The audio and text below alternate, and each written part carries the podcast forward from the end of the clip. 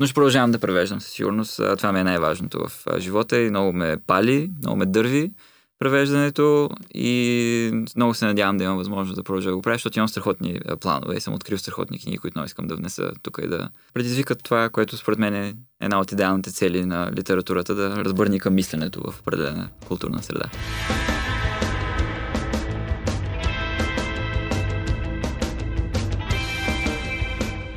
Имаш ли търпение да изслушаш нашия а, Да, не, увод тук съм. и, Ще ни гледа с интерес. Няма къде да визитка? Аз да не се обаждам, те ли? Еми, Случвало да се включват а, гостите, така че както, може да ги както го поправиш. сетиш, ако решиш, че не е добре. М- може ли на, на истински добър преводач да се изкискам? Да. Ето как разкажи, Не, шегувам се, да, не. Не, това ще влезе между другото в началото. Добре, хайде. Ако не сте разбрали, скъпи слушатели, вие слушате подкаста Първа страница.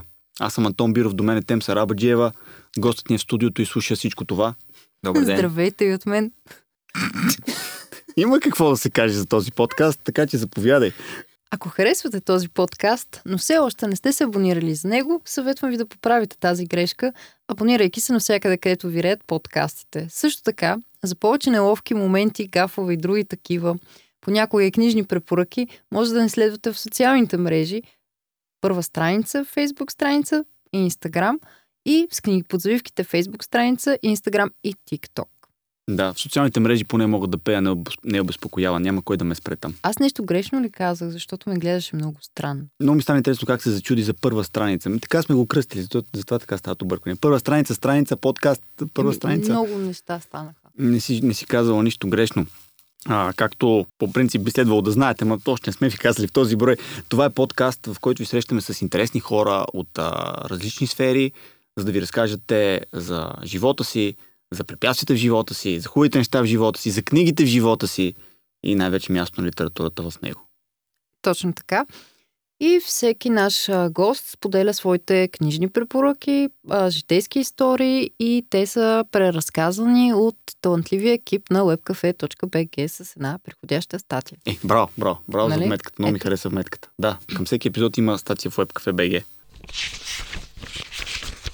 Преди да ви срещнем с нашия гост, трябва да отбележим, че е лято. При това горещо. И ако четенето не ви спори, може би трябва да пробвате със слушане. Този епизод на подкаста Първа страница достига до вас с подкрепата на Storytel, платформата за аудиокниги, аудиосериали и електронни книги, която ви дава достъп до хиляди заглавия на български и английски язик. И тъй като е лято, ето едно лятно предложение. Отскоро в Storytel може да откриете аудиокнигата Вино от глухарчета на Титана Рей Бредбъри. Една история, в която той с невероятното си умение да пише уютно е уловил за вас лятото на 1928. Ако предпочитате фантастиката, този епизод на първа страница ще си говорим доста за такава. В Storytel може да чуете и друга класика на Бредбъри 451 градуса по Фаренхайт. Романът, в който книгите горят. Романът, който мине се не мине време и отново звучи като актуална заплаха за настоящето. Третото предложение от Бредбъри е криминалната история в смъртта е занимание самотно. Книга, която някога в университета ме оплаши достатъчно, че да проверя дали няма някой пред вратата на общежитието. Но това е талантът на Бредбъри да пише въздействащо, без значение дали ти описва дистопия, дали ти разказва заплетена мистерия или просто те връща в сладките обятия на миналото. Знаете ли кое е още по-сладко? че Storytel имат специално предложение за нови клиенти. Ако стартирате абонамента си до края на юли, ще получите 30% отстъпка от таксата за първите два месеца. Така два месеца ще плащате само по 9 лева на месец. Възползвайте се сега и се отдайте на творчеството на Рей Бредбъри и на хиляди други книги по един нов начин. Чрез слуха си, без значение дали се разхождате, готвите, чистите или шофирате или каквото и да е. Спестете си време, а и пари от таксите за първите два месеца и се абонирайте за Storytel сега. Научете повече на storytel.com и в приложението Storytel достъпно в Google Play и App Store. Може би е момента да ви представим нашия гост, който от заглавието на епизода знаете, че се казва Стефан Русинов. Е, това е при подкаста. Не можеш да скриеш кой ти е на гости. Наистина няма как да се изненада човек. Аз започвам. Мисля, гост изненада не може вече. Няма. Няма. Добър ден. Чакай. Задръж го. Задръж го малко това. Добър ден, връщам, върни си го Чакай обратно. първо да те представим, Да не хабим думите, да. да не хабим думите. Стефан Русинов е преводач. Истински добър преводач. Може да го докаже с наградата Христо Гаданов връчена му за преводите на романите Живи на Юхуа и Трите тела на Лио Цасин. Книгата на Лио, заедно с продълженията и Тъмна гора и Безсмъртната смърт, са сред най-добрите научно-фантастични романи, издавани на български през последните години и съм ги препоръчвал толкова много, че човек ще рече, че са ми плащали. Не, не са ми плащали, просто книгите са много добри и са много добре преведени. Точно така, Стефан Русинов превежда от китайски език. Има преводи и на книги на английски, но е казал, че трудността идва от текста, а не от езика, на който е написан. Затова колко трудна е професията преводач, си говори с други такива преводачи в подкаста Бележка под линия. Потърсете го навсякъде, където има подкасти, а, но след като слушате този епизод, разбира се. Самият Стефан минава през магистратура превод и редактиране в Софийския университет Свети Климент Охридски, а след това и съвременна китайска литература в Централно-китайския педагогически университет в Ухан. Да, същият Ухан предава собствения си опит в художествения превод на студенти от Софийския университет, за които се надяваме да осъзнаят на какво съкровище са попаднали, да прихванат нещичко и някой ден, живи и здрави, също да получат наградата Христо Г. Данов. Един от създателите е и на нашето литературно предаване. И не, не визираме първа страница, нито с книг под завивките. Това са и нашите, на мен и на Антон литературни предавания, ако можем така да ги определим. Това на, Стеф, на Стефан е друга бира. Той е създал своя комедийна YouTube поредица, която носи името нашето литературно предаване и на която аз и Антон плакахме. Да, но не от тега. Ма наистина плакахме. Та, ти ще го кажеш триумфално. С бас. Дами и господа, Стефан Русинов. Здравей, добре дошъл. Добър ден, добър ден. Ето. Най- най-после, ето казах си. Даже двата са събрани за второ добър ден през това време. А, много, много благодаря за поканата, много се радвам да си поговорим за литература.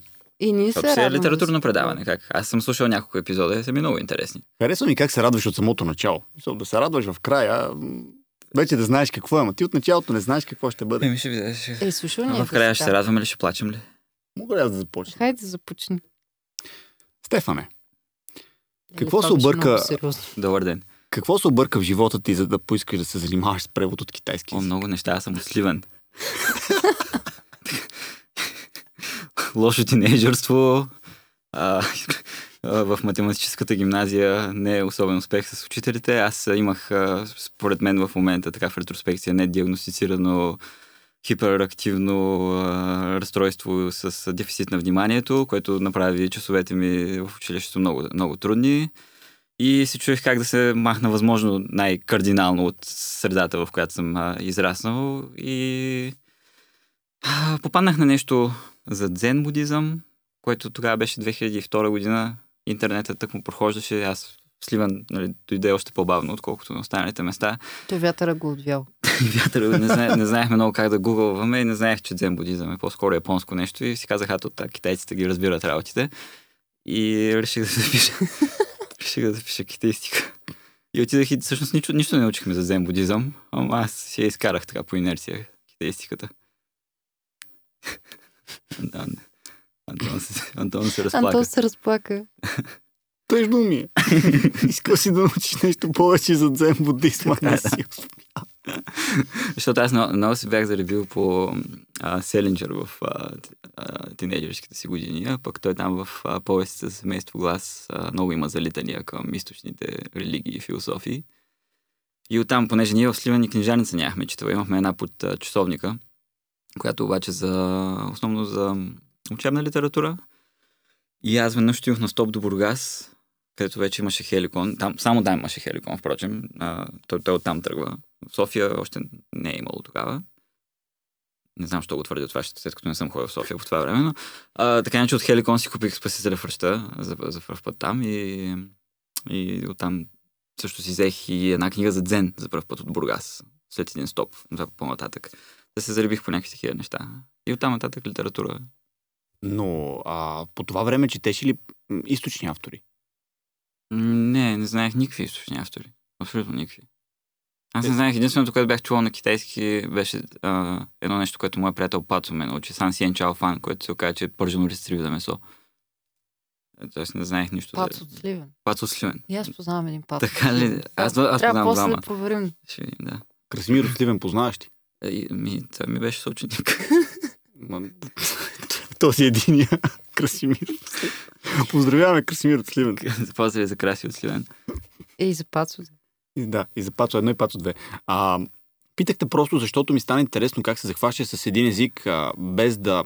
Да, видял си нещо от източните философии при друг автор, но никога не си докосвал до литературата на, на тези народи. Абсолютно, да. А, то... Значи с много неща е св- свързано. Принципно в, през 90-те и през нулите а, има огромна суша на, на китайски автори. Сега за японски не съм сигурен, но по- почти нищо не, е- не е излизало. Хеле пък нещо, което да се е прочуло. М, 80-те години е имало повече, ама сега къде се роя в 80-те, така че не съм се докосвал. И е важно да говорим за това, между другото, че ние, поне моето поколение китаисти, тръгваме от, от доста ниско ниво. Ето аз в момента преди няколко дни гледах някакво клипче на някакво 8 годишно момиченце, което учи китайски в училище и е разцепило на някакво състезание за, по китайски. И това момиче сигурно в момента говори китайски по-добре от мен, но не искам си представя след 20 години какво ще е. Нали, аз единственото, което знаех за Китай беше Брусли, което даже не е съвсем Китай, защото е Хонг-Конг. А имаш ли чувството, че вие по някакъв начин открехвате тази врата? Кои ние? Ами хората, които сте изучали китайстика, тези, които се занимавате по някакъв начин М. с а, тази култура и с този език и най-вече ти като човек, който превеждаш от този език.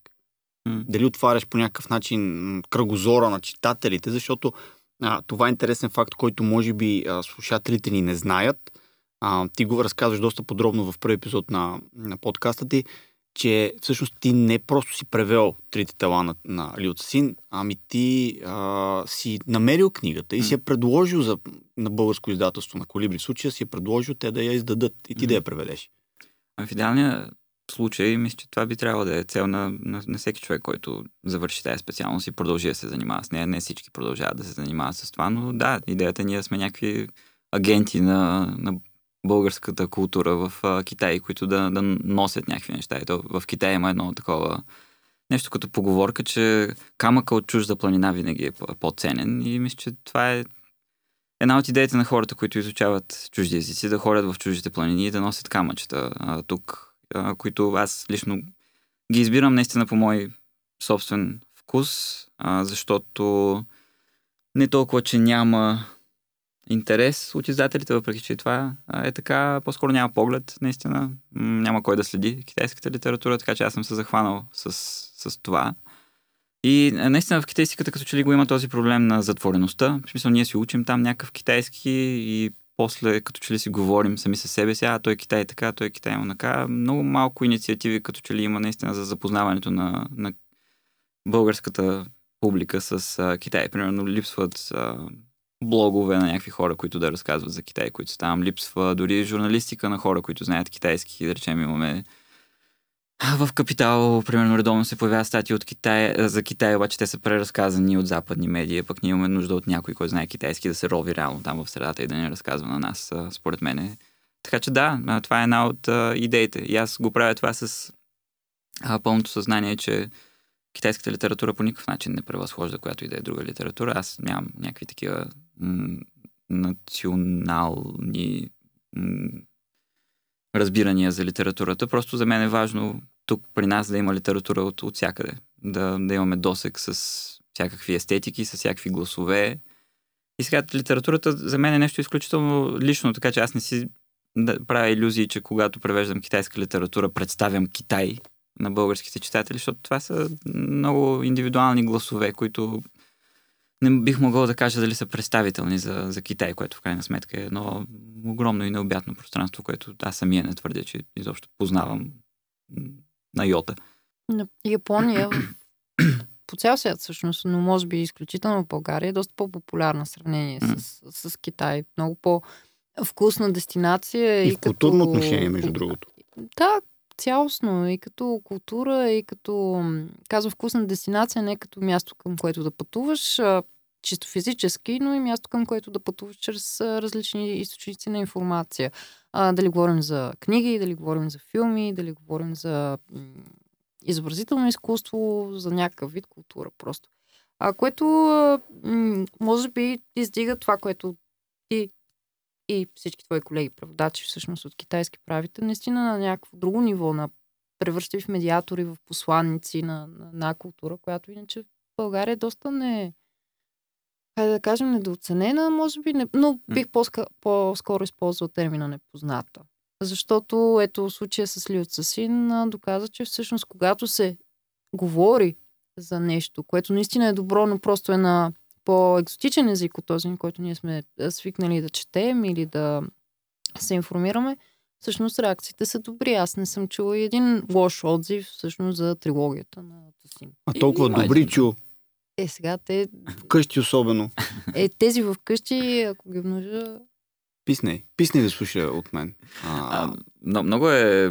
По-сложно е с китайски. Това може би е поради чисто политически причини. Mm-hmm. А, японския... И исторически смисъл. Да, японския мейнстрим а, е много по-секси, защото там си има пълна свобода в творчеството и износа на, на култура си а, действа спрямо съвсем свободни принципи, докато Китай всичко, което се изнася, трябва да е политкоректно. И не само всичко, което се изнася, а всичко, което е на мейнстрима е политкоректно. Тоест, на мен ми отне години само да, да, да се промъкна през този мейнстрим, който е, за мен е абсолютен булшит, mm-hmm. а, и да, да почна да изкопавам някакви а, ценни неща. А и към Китай има едно много особено отношение. А, заради економическата мощ на държавата, може би, а, Забелязали сте как в България някакси, когато кажем, че нещо от Китай, сякаш го подценяваме, веднага го слагаме на, на плоскостта. И това не, не надявам се да не се прехвърля върху изкуството.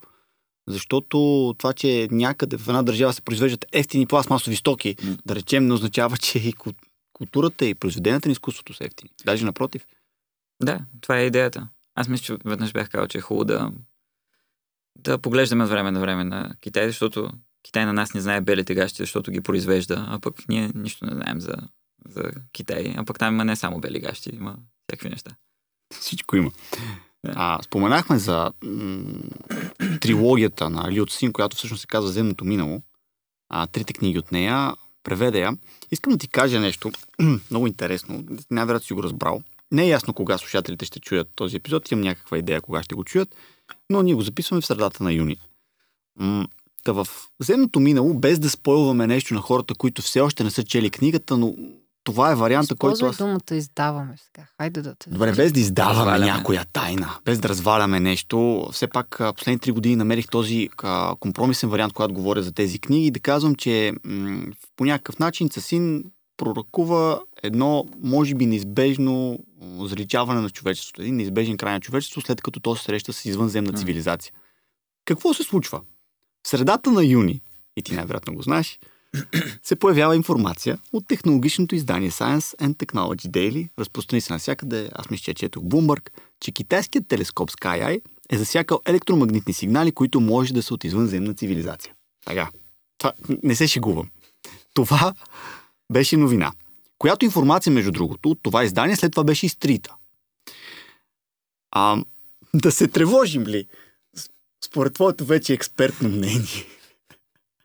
Не, аз абсолютно не. Нали, това е ясно, че аз не съм експерт по, по това, въпреки че съм е превел тази книга. Наистина, всяка минута от свободното ми време през тия три години, а по време на които аз ги превеждах, отиваше в четене на астрофизика и посещение на отворени лекции в физическия факултет, които са много хубави, между другото. Там катедрата по астрономия организира страхотни отворени лекции в физическия факултет, веднъж месечно, примерно а, не, не, смея да твърдя, че мога да, да говоря неща, да ставам ние хора на литературата, които си казват, а, това е котката на Шродингер, нали, много готина. Тя е хем мъртва, хем умряла, аз знам, това нали, един човек може да е хем добър, хем лош, това е много хубаво. Не, не, да съм от тия хора. Но а, сега, самия Ли Син, аз бих казал, и той самия себе си а, нарича оптимист. И това, което ти каза е вярно. Наистина става въпрос за а, поредица от катастрофи, които човечеството преживява, поредица от бедствия, които застрашават самото съществуване на, на човечеството. И аз затова всъщност нарекох неговия оптимизъм, оптимизъм тъмен оптимизъм, защото той наистина се опитва да си представи възможно най-кофти нещата, които могат да се случат на човечеството, но човечеството винаги се измъква от тях. Дори в края, без а, развалки, когато всъщност се случва нещо ужасно с самата Вселена, човечеството пак намира начин да, да се промъкне и да, да излезе м- непокътнато от тази ситуация. А, така че да, и тук въпросът е примерно е също дали а, как се отнасяме ние с идеята си извънземните. Дали си мислим, че ще дойдат някакви хора и ние ще се прегръщаме с тях и ще ги заведем на, на бар и ще пием с тях и ще танцуваме или наистина ще са а, нещо, което е много силно враждебно настроено срещу нас. И това за мен е един от най-важните етически въпроси, които Лиу Цесин поставя. И за мен това Именно заради това беше тази книга толкова интересна за мен, защото е някаква етическа въртележка. Отначало се случва нещо и си казваш, а, аз това, което съм си го мислил, нали, явно при определени ситуации не работи, после то се преобръща, защото ситуацията се променя и някакси той поставя под съмнение самите морални основи на, на човечеството а, и изобщо идеята за, за, за другия. И той поставя един такъв фундаментален друг, извънземния разум, който в неговия случай е враждебно настроен към нас и се опитва да си представи какво ще се случи с човечеството, когато се изправят пред един такъв фундаментален друг и може би ще се наложи човечеството за първ път да действа като едно цяло. А ти пренаписвал ли си сюжета на, на книгите, докато ги превеждаше в главата си? Защото говорим наистина за доста въпроси, които всеки интерпретира по свой начин. Етични въпроси ти как пренаписа в главата си книгите? А, принципно мисля, че го нямам този навик да разсъждавам по този начин за, за сюжета. Просто се оставям на това, което автор е измислил. Освен това, аз не мога да се меря с неговото въображение. Имало е моменти, в които съм си казвал, еха, това, което той тук го е разгърнал в рамките на 10 страници, се струва се напише цял том за него. Той просто прави нещо и заминава нататък и следващите топалки.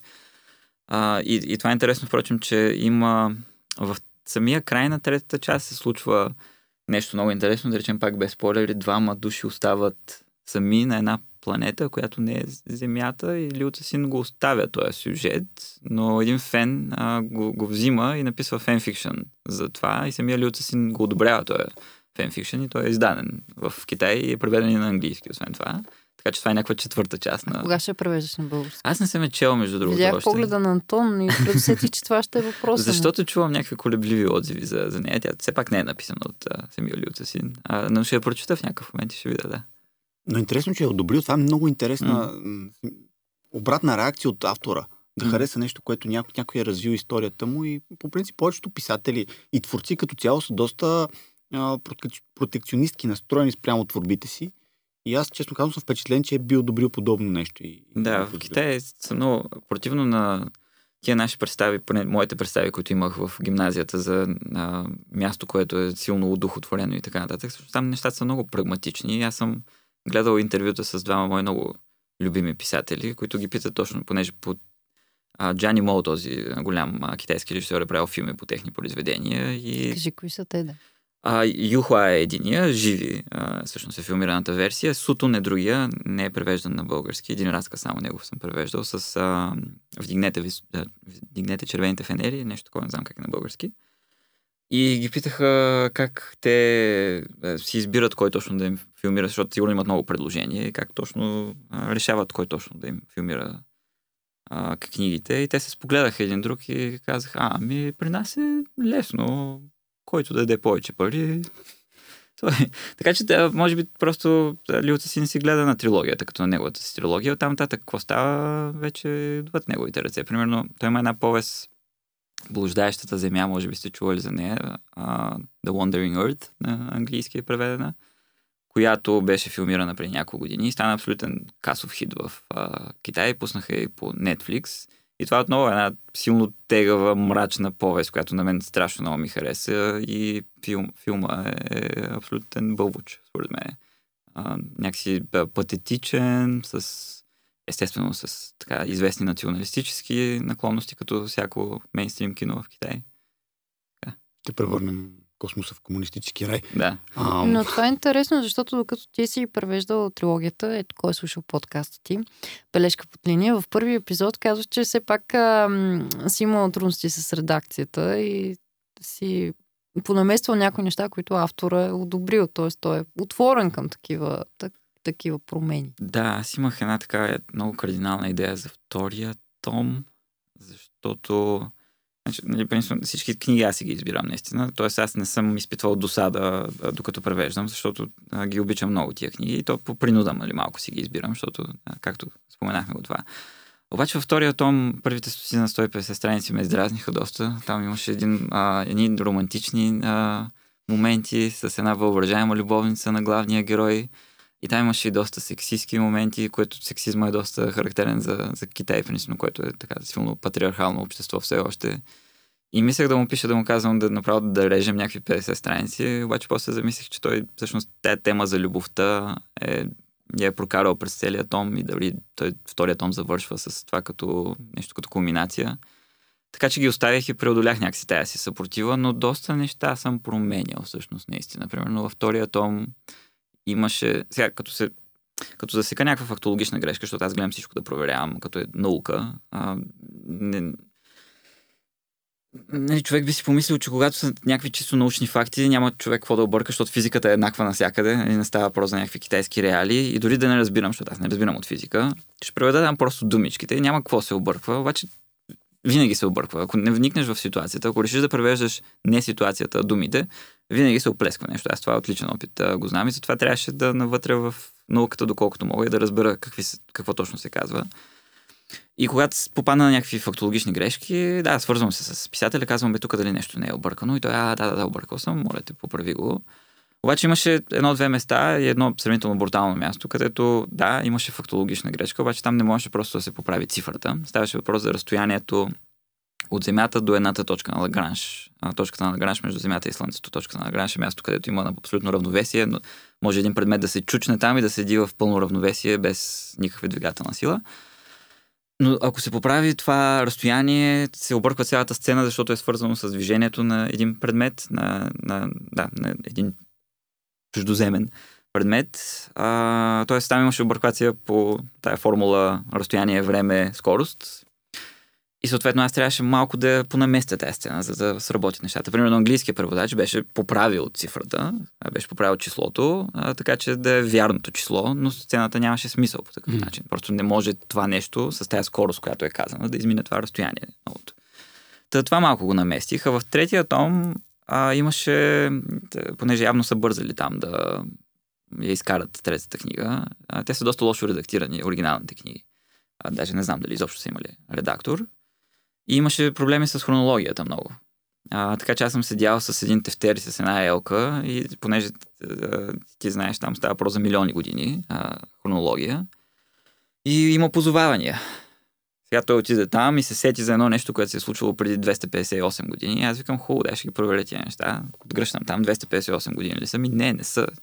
И постоянно имаше някакви такива разминавания в години. Аз я изправих хронологията, така че всичко да си е а, точно както си е. Примерно. Сега като казваш, аз изобщо като четях не се бях замислял колко сложно всъщност може да се окаже и пипка в хронологията, с оглед на това, че когато четеш а, книгите нали, от Сасин, първото нещо, което ти прави впечатление е науката и колко тя може да те обърка. Като да. читател, като преводач е съвсем различно нещо.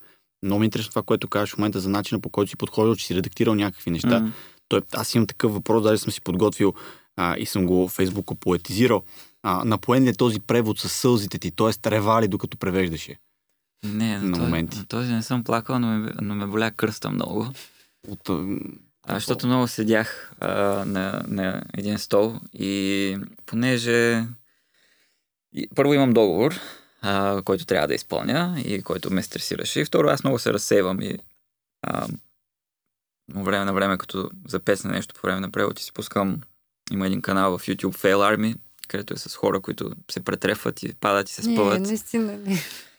И не знам колко часове Fail Army съм изгледал, докато го превеждам а, този текст, но така че а, а, ми отнемаше много дълги часове в деня в течение на, на две години. Първата е малко по-кратка, но втората и третата много седях и по едно време много ме заболя кръста. Да, и жена ми се караше, че много време седя и а, не спя и че и така нататък. Но да, не съм, не съм плакал а, много, но беше много трудно, да. Беше много трудно, защото като го хванах, нали, идеята, има една идея за преводачеството на, на Фридрих Шлайермахер, един а, немски изследовател, мислител, който казва, че преводач трябва да вземе решение, като превежда. Или да остави автора на мира, или да остави читателя на мира. Какво ще рече това? Че ако оставиш, ако оставиш автора на мира, значи каквото той си е написал, грешки, мрешки, се тая, оставяме го а, на мира, той си е направил там, каквото е направил, ние го предаваме така на читателя.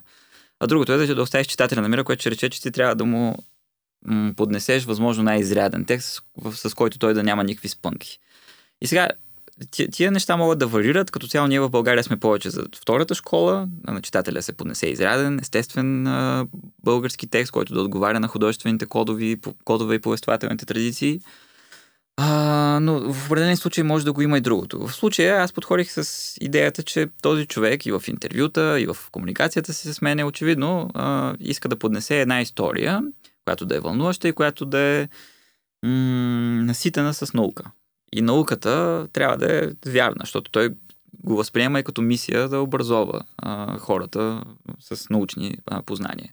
Тоест, очевидно тук претенцията е всичко да е изрядно. И след като аз го питах за, един, за едно-две неща и той каза, да, нали, тук е объркано нещо, трябва да се оправи, аз вече се чувствах свободен наистина да пренасям тая история. Значи не да превеждам думите, а да се опитвам да разсъждавам каква е тая история и как аз да я поднеса на българския читател, така че той да изпита същото удоволствие, което аз съм изпитал. Сега, естествено, идеята за българския читател е много спекулативна, но да речем, че аз по-скоро съм превеждал за, за себе си като читател. Как, каква книга аз бих искал да прочета на български, за да изпитам същото нещо, което съм изпитал, когато чета китайските книги. Ето е тайната. Впрочем, поздрави за моята съученичка от университета Русита, която ми купи трите книги от Китай. След като аз научих, че той спечели а, Хюго, а, и аз не го бях чувал преди това. За жалост, нали, аз колкото и да се опитвам да, да се ровя и да търся и да изнамирам някакви нови неща от китайската литература. Специално Лио Син и аз го намерих през наградата му в Штатите. Та, когато разбрах това, моята приятелка Роси отиде в Китай. Аз си казах, вземи ми ги. Тя с един сак, те дебели книги, тежаха, ама тя ми ги донесе. Всички ми благодарни. Да, да. И тъй като ти си а, първият преводач, който гостува на първа страница, а, трябва да ти зададем един така леко щекотлив въпрос за бранша и за професията. Като цяло Супер. няма как да го изм... Супер. няма как да го изпуснем. В първи епизод а, на Мешка под линия казваш, че издателството е предприело риск с трите тела, което да, всъщност е абсолютно нали, адекватно да го кажеш. Това е непознат автор, М. китайска литература, която не е толкова популярна в България. Научна фантастика, която Научна фантастика традиционно се продава добре да. вече. А ти си се съгласил на по-скромен хонорар, М. за да може книгата да стане реалност. Тоест, това е отстъпка от твоя страна. А, преди малко разказваше колко години всъщност си пос- посветил само на тази трилогия. Сигурна съм, че междувременно си работил и някакви други неща. А, та, има ли, смисъл, има ли някаква промяна според теб а, през последните години тази гледна точка? Може ли човек да се издържа с превод? Аз знам отговора, ма кажи. Ами като всички преводачески въпроси а, и на този отговор му е зависи. Мисля, че има единици преводачи, които успяват да изкарват едновременно количество и качество. Има такива, примерно, според мен Владимир Молев е такъв преводач, Стела Челепова е такава преводачка, от тези, които на мен са ми известни. Има преводачи, които изкарват само количество без качество. А, със сигурност има много такива. И отговорно за това положение носят и издателствата, които продължават да настояват за, за твърде ниски хонорари от английски язик.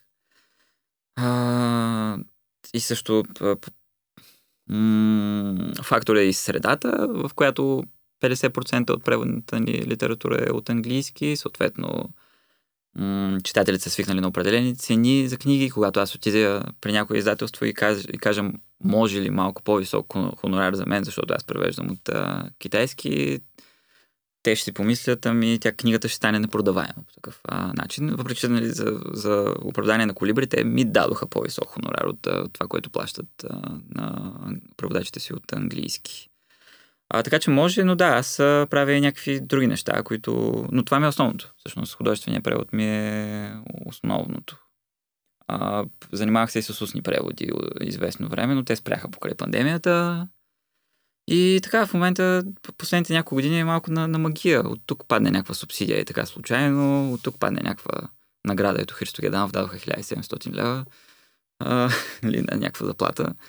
А, така че, да, в момента се справям. Не знам до кога, надявам се, че ще мога повече. Но, но да, но, много важен въпрос. А, не, не знам какво трябва да се промени, дали, примерно, ни трябва да има някаква държавна намеса, дали държавата, примерно, следва да м- основе някакъв фонд, какъвто има в Финландия, знам, а, който да подпомага по-трудни за издаване а, книги, да, речем от а, арабски езици, от а, китайски, от японски, защото за европейски езици имаме предостатъчно субсидии, за латиноамериканска литература също имаме доста. Американските в общини нямат нужда от много субсидии. Така че ето един такъв фонд на държавно ниво може би би бил опция. В Финландия принципно имат и отчисления за преводачи от библиотеки, което е съмнителна, според мен, практика. Не съм сигурен доколко съм за, но ето, имат и един мой добър приятел Рауно от Финландия, който също е превел трилогията, пък на, на фински, си общуваме често и той каза, че вече е превел десетина книги и на края на годината, всяка година, му влизат от библиотеките някакви съвсем читави пари в момента, с които той си закрепя положението. А, защото наистина положението има нужда от закрепене. За, за жалост това е, това е положението. Да, в смисъл аз в момента 10 години се занимавам с художествен превод активно и не смея да твърдя, че, че мога да продължа спокойно да се занимавам с това. Дали издателите трябва да, да по някакъв начин да убедят читателите, че, че трябва да се плаща повече пари за това, ама то на къде повече? Ето, примерно, безсмъртната смърт, колко е 35 лева, примерно, което вече, според мен, вече над някаква психологическа граница. Тук се намесиха и много фактори, като цената на Хартията, хартията поскъпна, е, да. поскъпна, съответно, тиража също значение винаги. Да, да. А, тук има няма в, а, така, в литературните среди нещо, което може би е, ще бъде интересно на нашите слушатели, които не следят толкова изкъсо бранша. Ние с теб нали, сме малко по-запознати в детайли с ситуацията. Избухва един друг спор. А, за това какво място трябва да имат преводачите, когато излиза дадена книга М. в превод на съответния език. В случая на български, нали? Говорим за български М. издания. А дали името им трябва да бъде а, написано на корицата, като, едва ли не като са автори, а, или не. Прави ми впечатление, че дори самите преводачи някакси не са на единна позиция. Има някакво такова разцепление. А, преводачите, които искат да останат в сянка, М. не искат да, М. примерно, не искат да дават интервюта, дадеше за дадената книга, защото се притесняват да говорят а, пред медии. Те са М. хора на словото, но на писменото слово. И преводачите, които пък нали, не си надържат те да бъдат а, на преден план. Смяташ ли, че, не случайно ти задавам този въпрос, а, ами смяташ ли, че ако всъщност се набляга повече на имената на преводачите, това би довело и до финансова промяна на хоно- това, което обсъждахме до преди малко, на хонорарите, които получават. А, на, на мен ще ми е интересно и ти да отговориш на този въпрос след малко, след като аз си изкажа моите бълъжки мисли, защото аз нямам толкова наблюдение, но да, може би. От, сега аз не, не, не държа чисто така технически името на преводача да седи върху а, корицата, но може би това създава едно съзнание за значимостта на преводача, оттам нататък повече а, внимание върху качеството на превода, повече отсяване на качествени от некачествени преводи, повече желание да се дават съответните пари за издания, които са направени от добри преводачи, от издатели, които са се отнесли с подобаващо уважение към тези преводачи. И оттам нататък евентуално някакво идеалистично подобрение на ситуацията, която аз виждам. Ти как мислиш? Аз тук не смятам, че проблемът, тъй като естествено при всеки спор, нали, веднага се започва с обвинение към издателствата главно. Не мисля, че проблема е в самите издателства. А, защото до голяма степен хората, които са част от това издателство, също стават в сянка. Не само преводачите, но говорим за редактори, говорим за коректори, а, за предпечатна подготовка, говорим за пиари. В смисъл тези хора нали, и търговските също са м, част от сянка. А, от сянката на името на автора, да кажем.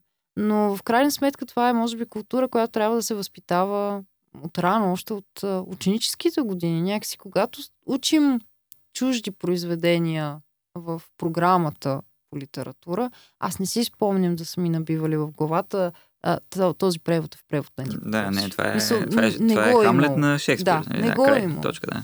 А, и от тази гледна точка мисля, че проблема не започва с издателствата, започва много по-рано ниво, защото като читатели много често дори не обръщаме внимание на... Сега, нали, за една много тясна среда, да, издателството има значение, но смисъл, примерно аз, която не съм се занимавала толкова тясно с издателство, изобщо не съм обръщала внимание в Да, началото на да. че издателство е тая книга. В смисъл, взимам си я поради някаква причина. Но това е много интересен спор, защото има различни типове литература и аз лично смятам, че при някои произведения, да, името на преводача трябва да бъде наистина наблягано и афиширано, защото все пак, да, всеки труд е ценен, но има някои неща, които са по-трудни, други, които са по-лесни. Обективно. Да, не, не знам от... а, От моя гледна точка, понеже мен наистина не ме бива в мащабното и в по-политическо мислене и не, не, не смея да кажа какво трябва да се направи, но това, Да, което... да, аз не давам. Да. Просто и аз съм разсъждавала доста и си мисля, че да, трябва да им се даде кредит, но М. със сигурност нали, това не трябва да е сцената на обвинения кой какво не е направил. Просто старанието трябва да иде от абсолютно всички да, страни. аз съм а, напълно съгласен с този по-позитивен подход към а, нещата. Но ето това, което вие правите в момента. Поканили сте преводач да, да говорим. А, а, така, изкарвате ме на, на преден план. А, създаваме някакво съзнание за преводаческите тързания и кахъри. Аз в бележка под линия си говоря с преводачи, си говорим за всякакви теми и се опитвам и се надявам, много силно се надявам, че по някакъв начин с това мое предаване вдигаме а, летвата на критериите спрямо, спрямо превода. За мен това е важно, а, защото колкото по-голяма непоносимост има към а, калпови изпълнения, толкова по-благотворна ще е средата, струва ми се. Струва ми се. Не знам. Ще бъде. Аз ви слушах, както и нашите слушатели, тъй като да, аз не съм, аз съм от а, другата страна, аз съм от страната на слушателите ни, които нямат общо с бранша и не са запознати с тези проблеми и дори не знаех, че има изобщо такава тема. А чисто като читател, това, което мога да вмъкна, предполагам някои от слушателите ни ще се съгласят с мен, е, че а, това да се набляга на това, кой е преводач на едно произведение, може да създаде една малко по-различна култура в самите читатели а, по отношение на подбора на заглавия. Един вид, когато ти видиш заглавието на даден преводач, за когото знаеш, че негови произведения са те впечатлили по някакъв начин, как звучат на български язик, това може би по някакъв начин ще те накара да посегнеш към друг автор, който същия човек е превел. Да, в никакъв случай все пак не трябва да генерализираме и образа на читателя или да, Да, да, го да, да, да. демонизираме по някакъв начин, далечен от Не правим подобно тази нещо. мисъл. М-м. А, предполагам, че винаги зависи от случая. В смисъл, колкото и ужасно да звучи, но май, май Като във всичко в живота. Като във всичко в живота. Но, няма само плюсови. Впрочем, аз, аз съм абсолютно на, на твоето мнение. Наистина, аз имам, си имам няколко преводачи марки, които да, така са ми като, нали, като маратонки, така следя някакви, не, не като маратонки, но не, не, не, някой режисьор, примерно. Както следя, следя някакви преводачи. Примерно Рада Шарланджиева е такъв преводач, страшно харесвам какво прави. Но а, ту- тук е, идва, а, тук идва въпроса, който, впрочем, споменатия Владимир Молев ми, ми обърна внимание на него преди няколко дни и аз се замислих за това, че, примерно, Рада Ша- Шарланджиева не превежда за препитание, а тя е бутиков а, преводач. А Владимир Молев, примерно, превежда за, за препитание. Той само това а, прави.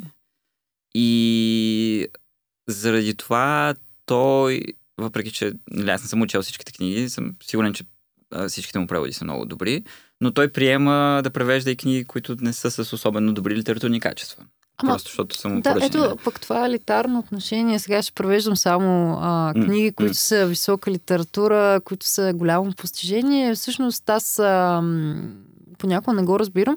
А, ще стигнем и до твоите а, отклонения с нашето литературно предаване и а, начина на, по който се говори за литература. Темата всъщност е много вътре в това, но аз пък смятам, че читателите имат право да четат каквото искат да четат, стига то да не е псевдонаука, да не вреди на здравето, психическото им и физическото такова. Е, в крайна сметка всички обичаме понякога да разпуснем с някоя комедия. Нали? Сега това значи ли, че тази комедия трябва да е най-великото произведение на изкуството? Ами не. нали? Ами, м- м- може би ако се балансират нещата, защото тези, тези произведения обикновено би следвало да са вътрешно производство. Тоест, за какво си правим труда да ги превеждаме, да ги редактираме и така нататък. Вместо тук някой да си ги произ- произвежда, да си ги имаме, както се случва обикновено сега в а, някакви страни с по-развито литературно ти пък представяш ли си го това? писане, като че ли не, не, не внасят толкова плява, колкото ние внасяме. Ами те веднага са ни извергнати нашите, защото може би според мен е твърде малко, малка е територията и Може веднага почваме да сочим с пръста, о, този написа е, еди какво си, той е пълен буклук, нали, за нищо не става. Мисля, има, има е тази стигма в литературните среди специално. Но, но дори аз нямах предвид толкова елитарно и ниско. Аз не, дори по никакъв начин не смея да, да твърдя, че превеждам елитарна литература. Просто имах предвид, че особено в началото, когато започвах да превеждам аз, не можех да си представя да преведа нещо, което не ми допада на самия мен. А, защото в началото, когато съм неопитен и когато нямам толкова много регистри, сега смея да твърдя, че съм понатрупал малко повече умения и малко повече гласове в а, главата си. Просто не можех да изкарам от себе си език, който нямам. А, примерно аз имах един такъв случай, в, след като си преведох първата книга, която беше на един страхотно шантав а, писател, който много ми импонира. Луцин се казва, Един ден е книгата. А, ми възложиха един превод на една писателка и аз тогава, добре, да, ще преведа, аз ги мога вече работи, се превеждам ги. И си пробвах, обаче стила ми беше толкова далечен, че абсолютно се провали това нещо. И аз се радвам, че така и не излезе всъщност тази, тази книга, защото просто го нямах този език. Години по-късно си го отворих този файл и почнах да работя върху него и вече стана по-добре, според мен. Та, та, за това говоря, не толкова за елитно и за ниско. За да по някакъв начин да затворим разчупи. темата, да, по-скоро да затворим темата и да преминем към от преводача Стефан Русинов към читателя Стефан Да. Русинов, М. предлагам да преместим блица тук, Време за блиц. Оле, Да, който ще си- направя, ако ми позволиш, ще направя аз. Ти За да, не, за да не загубим време в а, сега аз ли ти ли. Еми, добре, хубаво. Ето, казах ви, че този епизод аз може да не си говоря. Аз слушам от 10 минути какво се Това е вярно, между другото. Аз съм слушател в момента, като вас, скъпи слушатели. Блиц. Любимата ти дума на китайски е Гуай. какво означава? Странно, причудливо, извратено. Можеш ли да я кажеш пак? Гуай. В- И трябва да се произнесе по този начин. Гуай. Гуай. Да. Окей, учи се. Как му произношението? Добре, супер. Добре ли му? Да, да, да. Yeah. Книга, която много обичаш, но според теб не е достатъчно популярна. Може ли две? Две, давай. Клаустрофобии на Николай Грозни и Танесиес на Сигизмунд Крижановски в превод на Даря Хараланова и Аси Григорова. Книгата, която мечтаеш да преведеш. О, един много шантав кавкиянски роман на Цан Сюе, една писателка китайска, която изобщо не я слуша главата и която е, която е страхотна, авангардна а, писателка, която не спира да експериментира от 80-те до сега. Много, много странни, извратени, шантави неща с много гнусни черви и гадости в а, произведенията й. Да, супер. Звучи вкусно. Да. И това е един страхотен преход към Стефан Русинов, читателя. Коя е последната книга, която ти направи? Тук вече не сме в Блица, м. можеш да се разпространиш, Добре. която ти направи наистина добро впечатление. А, епоса на утрените звезди на Рудия Ребара а в превод албански на Екатерина Търпоманова. Това беше последният епизод в бележка под линия, който направихме и не го казвам за да си прокарвам епизод, а, подкаста. Ама прокарвай го. А, про- просто наистина много а, хубава книга, ш- а, 600 и кусур страници. А, значи, общо историята е за това как едни лозунги през 70-те, в Албания също там, Албанската партия на труда, на едни лозунги им се отмива червената боя. Не коя да е боя. Червената боя. И те почват разследване. И разследват, разследват, разследват. И ние, читателите, виждаме, че то в смисъл някаква случайност там. Няк... Нещо се е прецакало и просто боята е паднала. Обаче не. Трябва да бъде нарочен някого и взимат някакъв абсолютно невинен художник, когато ние проследяваме през цялото време. И Рудия Ребара в продължение на 600 страници, така страница след страница, едно а, тегаво пресъздаване на тая куха комунистическа риторика, тая дълбока човеконенавист, която е имало, която е имало в това време. Това абсолютно недоверие между хората. Примерно, нашия художник през цялото време е приятел с а, един човек от завода, в който работи. И човека непрекъснато се го, шегува и се ебава там с а, комунистическата партия. Обаче нашия човек не смее да, да, да, да подеме тия шеги, защото си мисли, той може да ме, да ме подстрекава нещо. И аз ако се издам, той може да, да ме издаде мене. Някакво е такова абсолютно недоверие между хората. Много страшно, обаче много по някакъв начин питателно и написано с едно густо, което аз много силно оцених и страхотно преведено от албански от Екатерина Търпоманова. Ти спомена 600 страници, като че ли не те е страх от дълги романи, някъде, чето беше споменавал ние отдавниците. Да, много ми харесва също. Мария Змичарова, Мария Змичарова е Ти, Мария Змичарова е ти- най-добрата. Аз обожавам тази книга, да, великолепен превод. Това всъщност е и втория епизод на твоя подкаст Бележки под линия, а, в който разказваш за свои преводи, но и се срещаш с други преводачи. А, как тия преводачи да говорят? Ами, не знам, те, аз им пиша и те си И идват. те си идват. Да, в смисъл, е, даже се чудех как, как по- почти никой не ми беше отказвал, но напоследък взех да получавам някакви откази, между другото. Да, така Знаеш събраха ми всъщност да кажем на, на слушателите, които не са попадали за момента на подкасти, всъщност на мен ми прави много, много приятно впечатление начинът по който си говорите. М. Няма а, твърде сложни думи, които те няма да, може би няма да са им познати, естествено. А, просто Ами сякаш аз сте не, зна, седнали аз не знам говорите. такива думи. Той не знае сложите. нали? Еми, Това добре. е като Юхла, дето а, като написал Живи а, и всички го хвалили колко минималистичен роман е написал, колко дълбока история, пък с толкова малко думи. Той казва, «Ами аз толкова си знам, аз си да искам. Ми сега това води до следващия въпрос. Споменахме комедийният YouTube проект. Така, това комедийния малко така в кавички го слагам, всеки да си го, може да си го измести в скоби, да речем, всеки може да си го махне, ако иска. Е, това е Как- най-доброто литературно предаване. Най-доброто литературно Да. предаване в България. Казва се нашето литературно предаване. Всеки, който не го, е, не го е гледал, може да го открие в YouTube. Казах вече YouTube няколко пъти. Нашето литературно предаване в YouTube. А, обяснявам тези, които не са го гледали все още. Там ти влизаш в ролята на водещ на измислено, да речем, литературно предаване, макар че то си е. А, и този водещ не е запознат с гостите си, не е запознат с творчеството им, не е запознат с литературата, не е запознат с воденето на предавания. В общи линии водещия не е запознат с много неща. И интервюираш а, различни хора, включително и себе си. Имаш пет такива епизода, мисля, че веднъж годишно ги пускате, нали? Да, така? миналата година изтървахме. За тази година се чудим също. Не се чудете, не се чудете. чудете. Сега ще се вдигне очакването. Ще се вдигне очакването. От между 5 и 7 минути се Ние препоръчвам на всички. Да, много хора. да. Днес в офиса даже, преди да дойдем този запис, в офиса на Web Cafe им пращах линка е, за първи епизод, за да почна така да навлязат. Аз тук, тем, тем го казах в началото, аз поревах малко, тя порева малко. Та, как дойде идеята за тази виртуозна, виртуозна гавра с начина по който се говори за книги по телевизията? Аз не знам доколко мога да говоря за, за това, защото водещия го няма в момента. От него А, има, ако ти, ако ти е дял по някакъв Асен, начин. Асен също го няма, който е мозъка за а, а, нашето литературно предаване. А, но, а, к- както ви казах, аз много обичам да гледам Fail Army, а, просто защото много обичам се пресакват неща и като гледам новини, примерно, и много, много обичам като нещо се пресака или като гледам някакво предаване, някой като заекне нещо или нещо, като изгасне тока. А, и понеже толкова обичам тия неща, пък другите всъщност не са ми толкова интересни и просто си помислих какво ще стане, ако направя едно предаване, в което има само прецаквания. И, а, и, така, се, и така се роди идеята за, за нашето литературно а, предаване.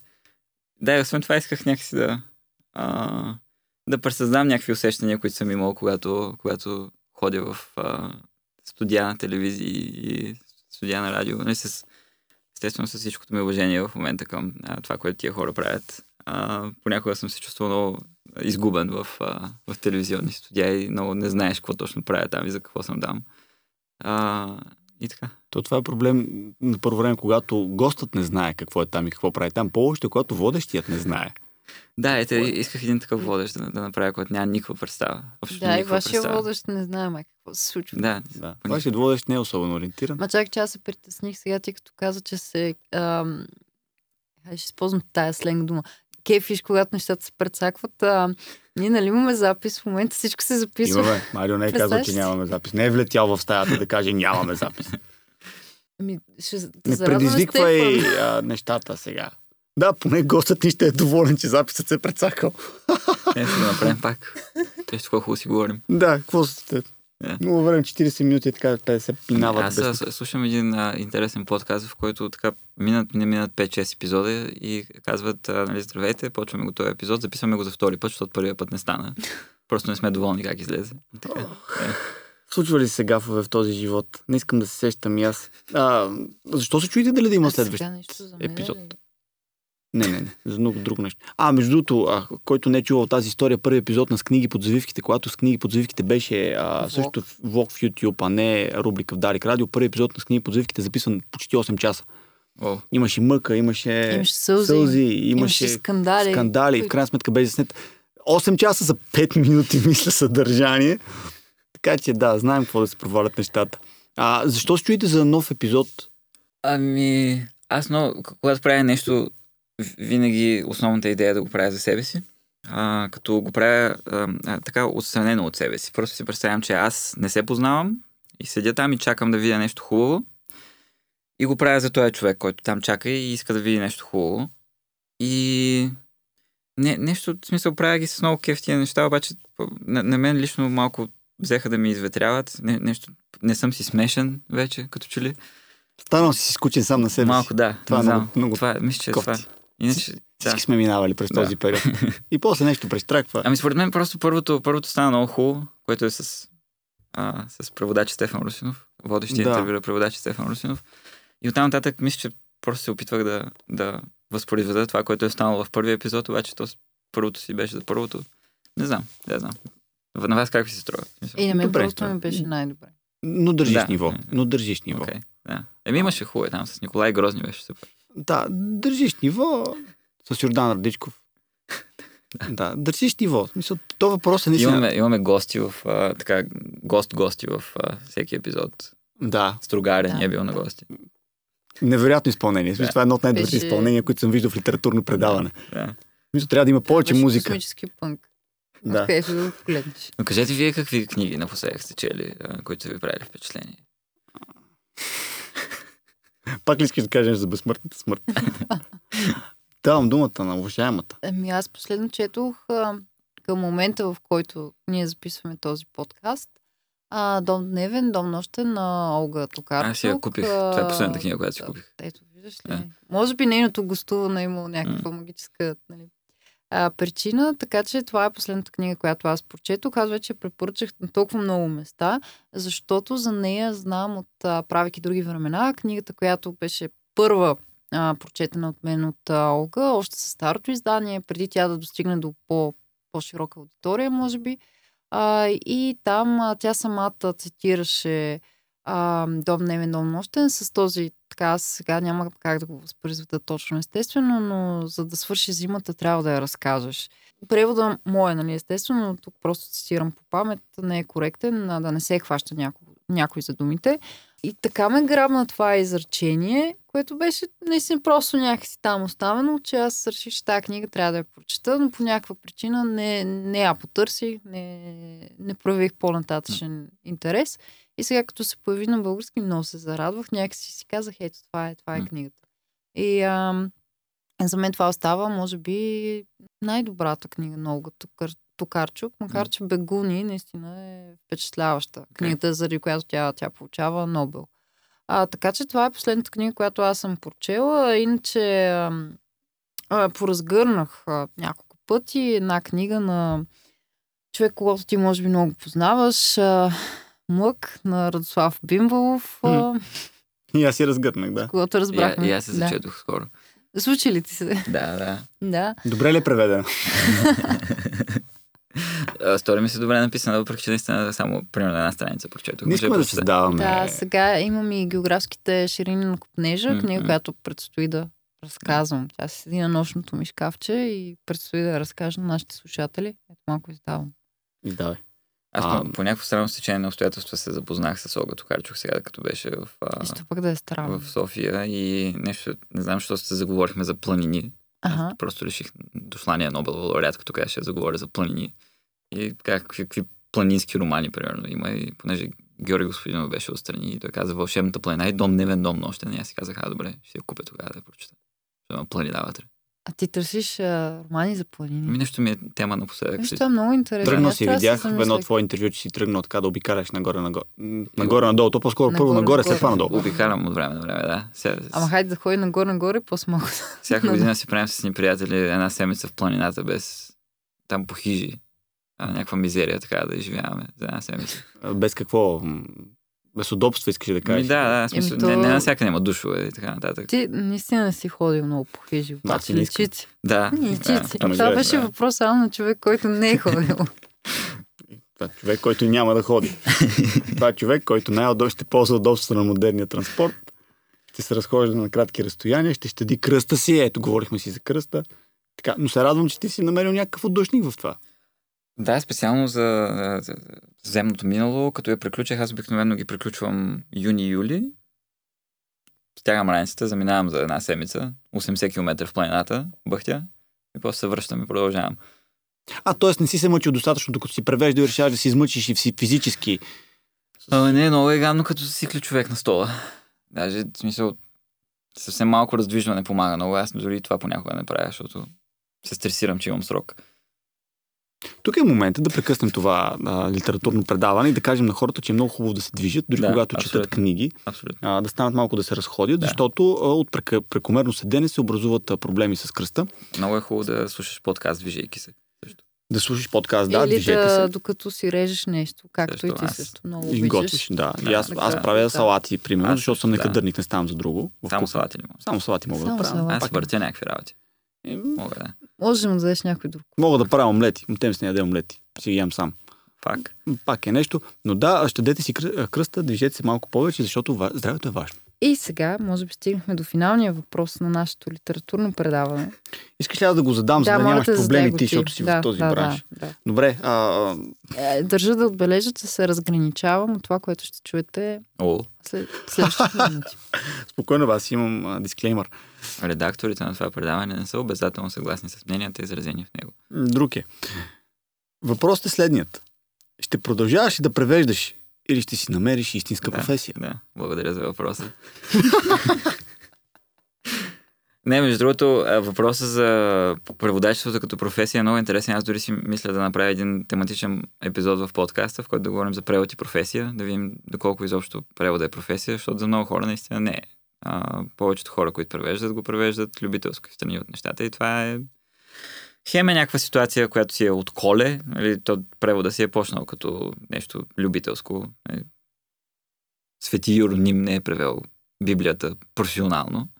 А, но, но, но хем е, ние вече живеем в други времена, в които тези дейности а, малко или много са професионализирани, така че би следвало да водим някакъв разговор за професионализирането на превода и какво можем да направим. Ние засегнахме малко този въпрос. Но ще продължавам да превеждам със сигурност. Това ми е най-важното в живота и много ме пали, много ме дърви превеждането и много се надявам да имам възможност да продължа да го правя, защото имам страхотни планове и съм открил страхотни книги, които много искам да внеса тук и да а, да предизвикат това, което според мен е една от идеалните цели на литературата, да разбърника мисленето в определена културна среда. И ти стискаме палци да успееш. А, и тук е важно да уточним, както казахме, ще уточним, че преди някой преводач да се е засегнал, трябва да отбележим, че това е въпрос, който ти, така да е, водещия на нашето литературно предаване, зададе на преводача Стефан Русинов в първи епизод на нашето литературно предаване. Не нашето. Това, това, това като го кажеш, е толкова объркващо. Yes. Не нашето литературно предаване, А, не на литературно. Предаването, нашето литературно предаване. Да, а, все пак обърнахме внимание на въпроса сериозно. Ти там се закачиш и точно с това нещо и наистина хубаво е всички да осъзнаем. Не само самите преводачи, не само издателите, но и ние като читатели да осъзнаем колко важна е ролята на преводачите, затова до нас да достига качествена и разнообразна литература и както споменахме, че толкова пъти се разширя кръгозора. Мгм. Така че стискаме палци и чакаме да видим кои ще са следващите книги. Много ти благодарим за това участие. Аз благодаря, много ми беше приятно да си поговорим. и на нас. И тук е момента отново да ти направим а, плък и да кажем а, бележка под линия, навсякъде където могат да се открият подкасти. Абонирайте се, следете за нови епизоди, а, изгледайте епизодите на нашето литературно предаване в YouTube, за да притиснете човека, да се почувства притиснат нашия гост и да създаде още такива. Само, извинявам се, да държа да кажа, че нашето литературно пр- предаване го правим с Любен Кюрчиев, мой много добър приятел, който е огромна част от, от процеса по правенето на това предаване. Тоест да се почувстват притиснати и двамата да, го, да направят нови епизоди. За нас да си кажем ли? Вие си Еми, знаете. Първа страница Сега подкаст. пък да не вземете да се откажете от нашите страници. Нали? Никой няма да се откаже от нашата страница. Първа страница подкаст книги под завивките. Слушайте ни всеки понеделник от 8.40 в Дарик Радио. А, следете за нови епизоди на подкаста. Четете webcafe.bg. А, как го казвам? Така се прави, така се прави. Така се прави. Четете WebCafe.bg, пробвайте другите подкасти на WebCafe.bg. Тихо филмът започва и хедонисти. Слушайте подкасти, гответе, четете книги. Не се мъчете да превеждате, ако не ставате за тази работа, не сте го учили. Бъдете живи, бъдете здрави, бъдете велики. Аз съм аут. Вие ако имате да кажете нещо. Аз само искам да кажа, че а, цитатът а, за това, че превеждането много те дърви, много ми хареса. Това може да го изрежеш, обаче много ми хареса. Може така да започнем броя. Да, благодаря, довиждане.